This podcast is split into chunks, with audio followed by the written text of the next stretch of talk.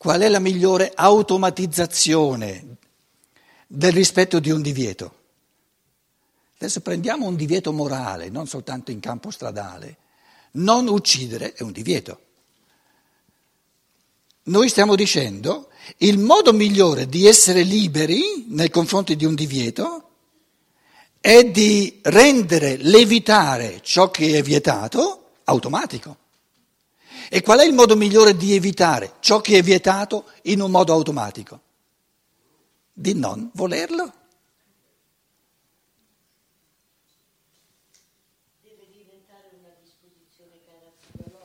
Esatto. Più diventa una disposizione caratterologica e meglio è. Nel, cioè, nella misura in cui, naturalmente, la, la, la, diciamo, il parlamentare in chiave giuridica quali cose veramente vanno proibite e quali no, è una cosa che diventa sempre più complessa. Ma supponiamo che io sono convinto che una certa cosa, uccidere, uccidere fisicamente, va proibito. È un buon esempio perché dovrà sempre essere proibito uccidere fisicamente l'altro. Perché se lo fai fuori, eh, eh, la sua libertà, anche la tua, eh, è compromessa, ma la sua è, è finita. Allora, di fronte a questo puro fatto, che è eh, proibito, è vietato uccidere fisicamente l'altro, il modo migliore di restare libero è che io liberamente non lo voglio mai fare. E non vengo mai neanche minimamente nella, nella tentazione di volerlo un pochino fare.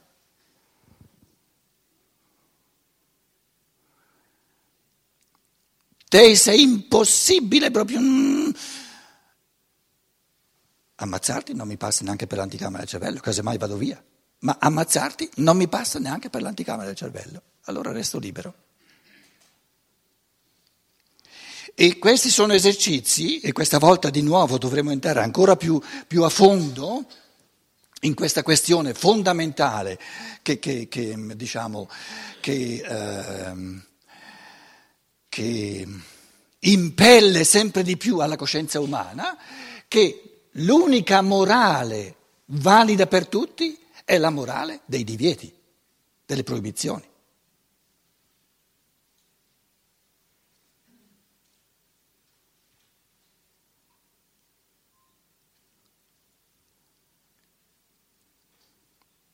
Il proibito è uguale per tutti.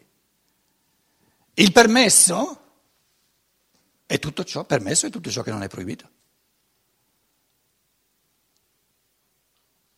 Permesso è tutto ciò che non è proibito. Adesso, soltanto, semplicemente da un punto di vista quantitativo, io dicevo, l'ho sempre detto, quando noi in fatto di legge, la legge è fatta, una legge moderna che rispetta la libertà, deve, eh, come dire, deve limitarsi a indicare le azioni proibite. Tutto il resto è permesso. E io dicevo sempre, se noi comprendiamo che il rispetto della libertà individuale significa che la legge ha solo il diritto di stipulare le cose proibite, le leggi diventeranno sempre minimali, sempre, cioè tenderà, la legge tenderà a proibire soltanto le cose che assolutamente vanno proibite. Finché noi non siamo sicuri che una certa azione lede la libertà, aspettiamo a proibirla. Ripeto il pensiero. Finché non siamo sicuri che una certa azione lede la libertà dell'uomo, aspettiamo a proibirla. Perché aspettiamo a proibirla? Perché è prudente e saggio aspettare. Perché se poi salta fuori che andrebbe permessa, che non lede la libertà, troveremo un sacco di persone, se, la proibiamo, che si ribellano. Quindi concediamoci ancora un po' di sperimentare finché salta fuori oggettivamente e chiaramente se sì o no, lede la libertà. Tutto il resto è permesso. Quando io rispetto i divieti stradali, dove posso andare io sulla strada? Dappertutto. E dicevo, stavo dicendo, quantitativamente i divieti devono essere tenuti al minimo, vietate devono essere soltanto le azioni che chiaramente ledono la libertà, e non sono tantissime, e tutto il resto è permesso. Adesso io vi chiedo quantitativamente, Non c'è una differenza enorme tra le cose che vanno proibite e le cose che sono permesse. Le cose che sono permesse sono all'infinito, le cose che vanno proibite sono molto limitate. Altrimenti, se non fossero limitate, non sarebbe possibile fare una legislazione. Se le cose da proibire fossero illimitate, la legge non avrebbe limite, non, non, non, non ne verremo mai a capo. Quindi le cose che vanno proibite devono, essere, ah, devono, avere un limite, ma le cose permesse, le cose che, che è permesso fare, non hanno un limite.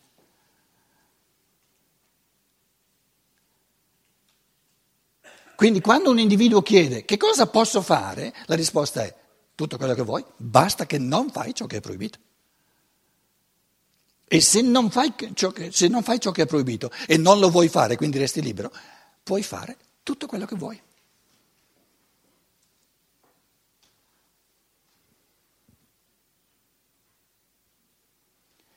E dicevamo, noi ci trasciniamo una morale che diventa sempre più anacronistica, sempre più disumana, perché gli esseri umani giustamente si ribellano, una morale che crede di poter dire all'uomo ciò che deve fare, anziché dirgli semplicemente ciò che non deve fare. Ora, una morale che vuol dire all'uomo ciò che deve fare è l'immorale in assoluto, perché uccide la libertà.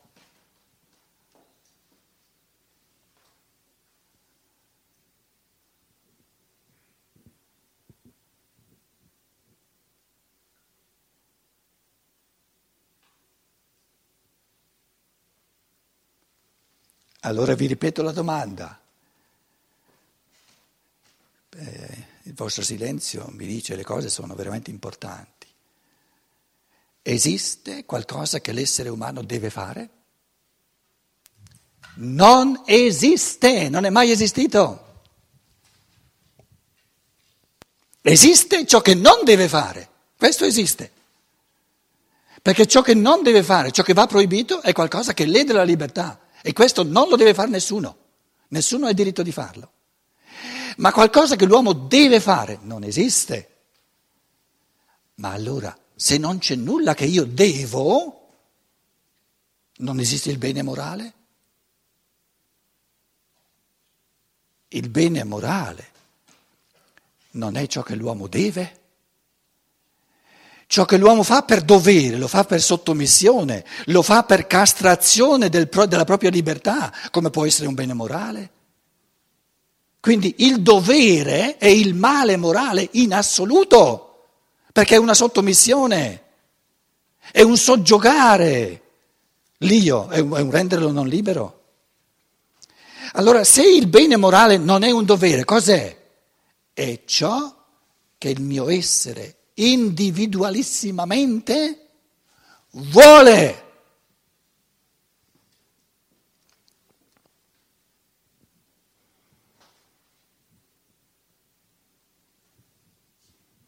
E se ciò che io voglio è male, è male solo se lede la libertà, ma allora è proibito.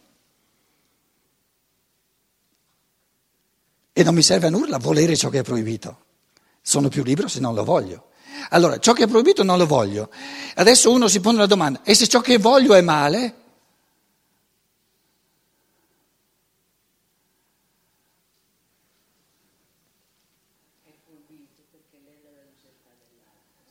No, ma ciò che voglio non, non, non è qualcosa di proibito. Può essere male? Se non è proibito, non può essere male. Se non è proibito non è male.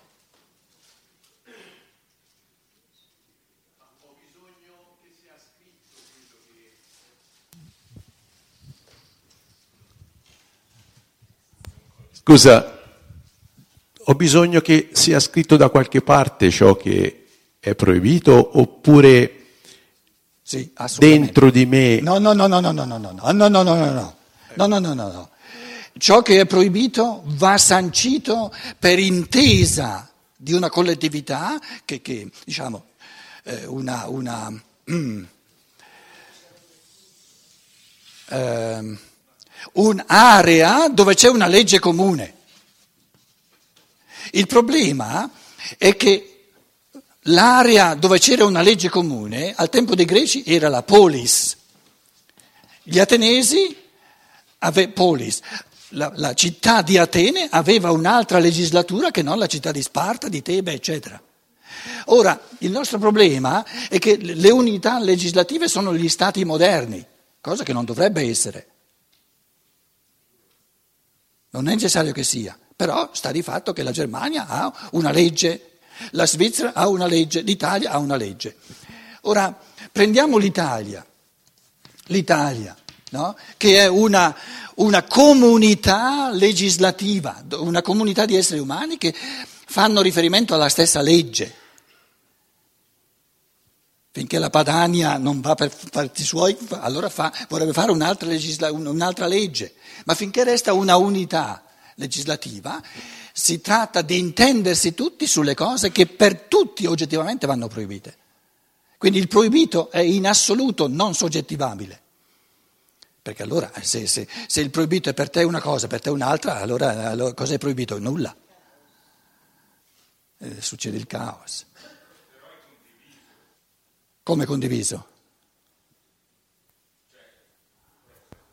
Cioè, il proibito però è una conquista della comunità, cioè no, io... no, no, no, no, è una conquista della, della maggioranza. Della sta, maggioranza, cioè... Sta attento. È, si trasforma nel trasformarsi della società?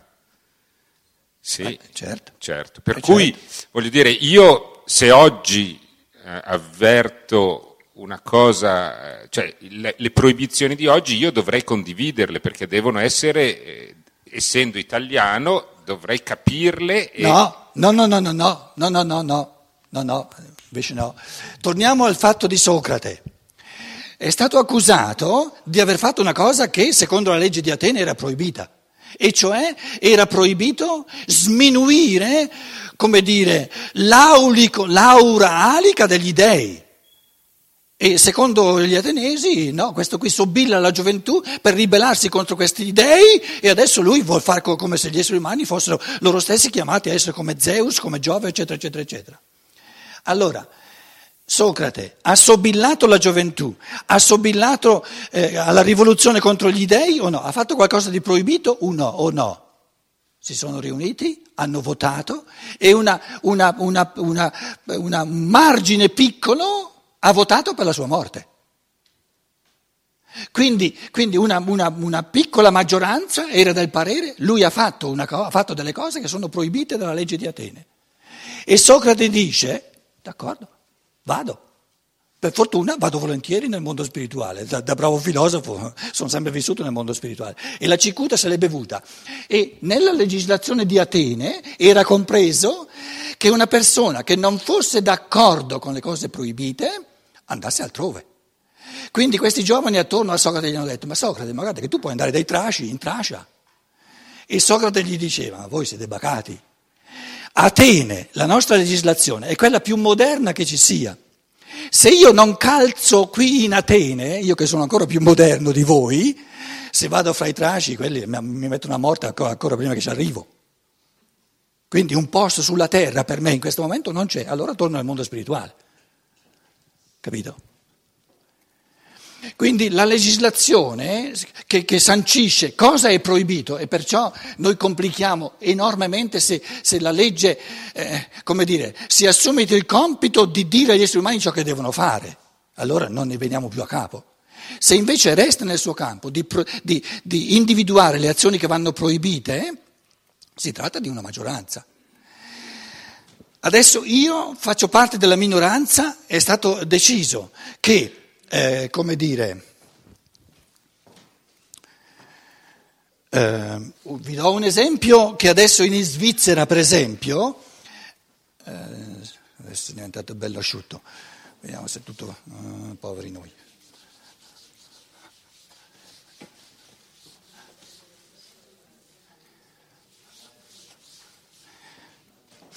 è proibito dare al, al, relatore una lavagna tutta bella eh, che ha un, un tempo Taschentuch di carta, un fazzoletto di carta, chi ce l'ha? No, ehm, Grazie, te lo ridò dopo, eh? Grazie. Sì, brevissima. Ah. Mi dispiace. Eh, non ho... Di stoffa sì, andrebbe meglio. C'è? Lì dietro. Eh sì, certo, sei di stoffa.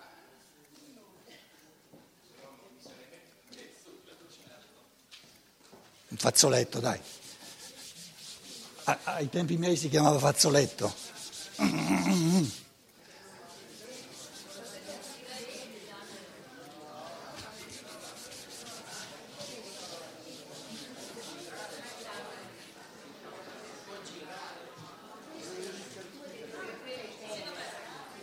No, era troppo... Sì, va meglio, guarda che va meglio. Sì, va meglio, ok. Grazie.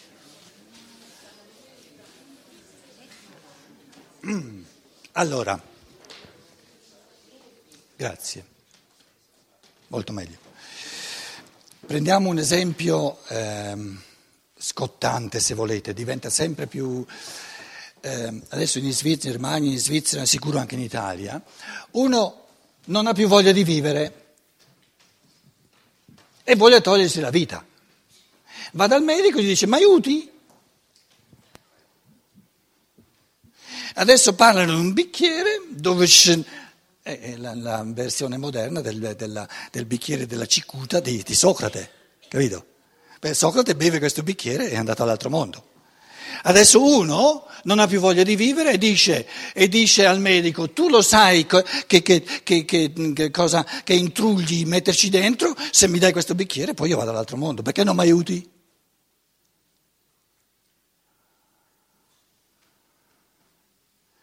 E il medico sa esattamente, eh, Giftbecher, lo chiamano, gift, il, il bicchiere Becher, bicchiere col veleno dentro.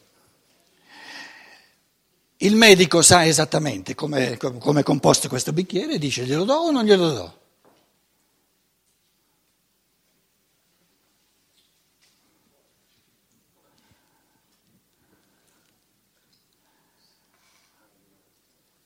Va proibito? di quell'uomo. Com'è? Porrebbe fine alla libertà di quell'uomo.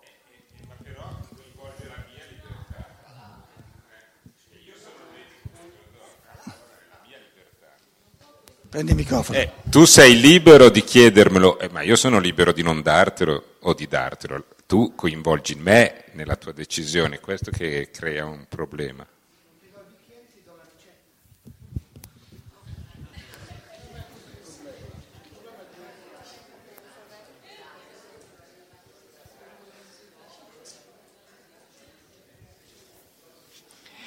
Se la legge obbliga il medico a darglielo, lede la libertà del medico. Se la legge proibisce al medico di darglielo questo aiuto, lede la libertà del medico. Se lo proibisce. Una, le- una legge saggia lascia fare a ogni medico ciò che vuole.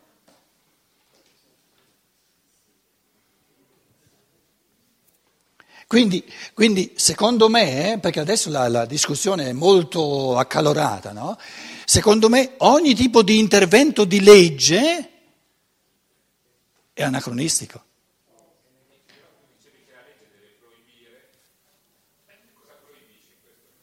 Eh, la libertà, l'esercizio della libertà.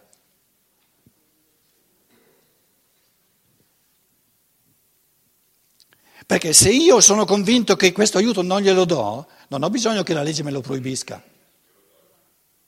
Decido io liberamente di non darglielo questo aiuto. Un altro medico vuol dargli questo aiuto? Perché glielo vuoi proibire?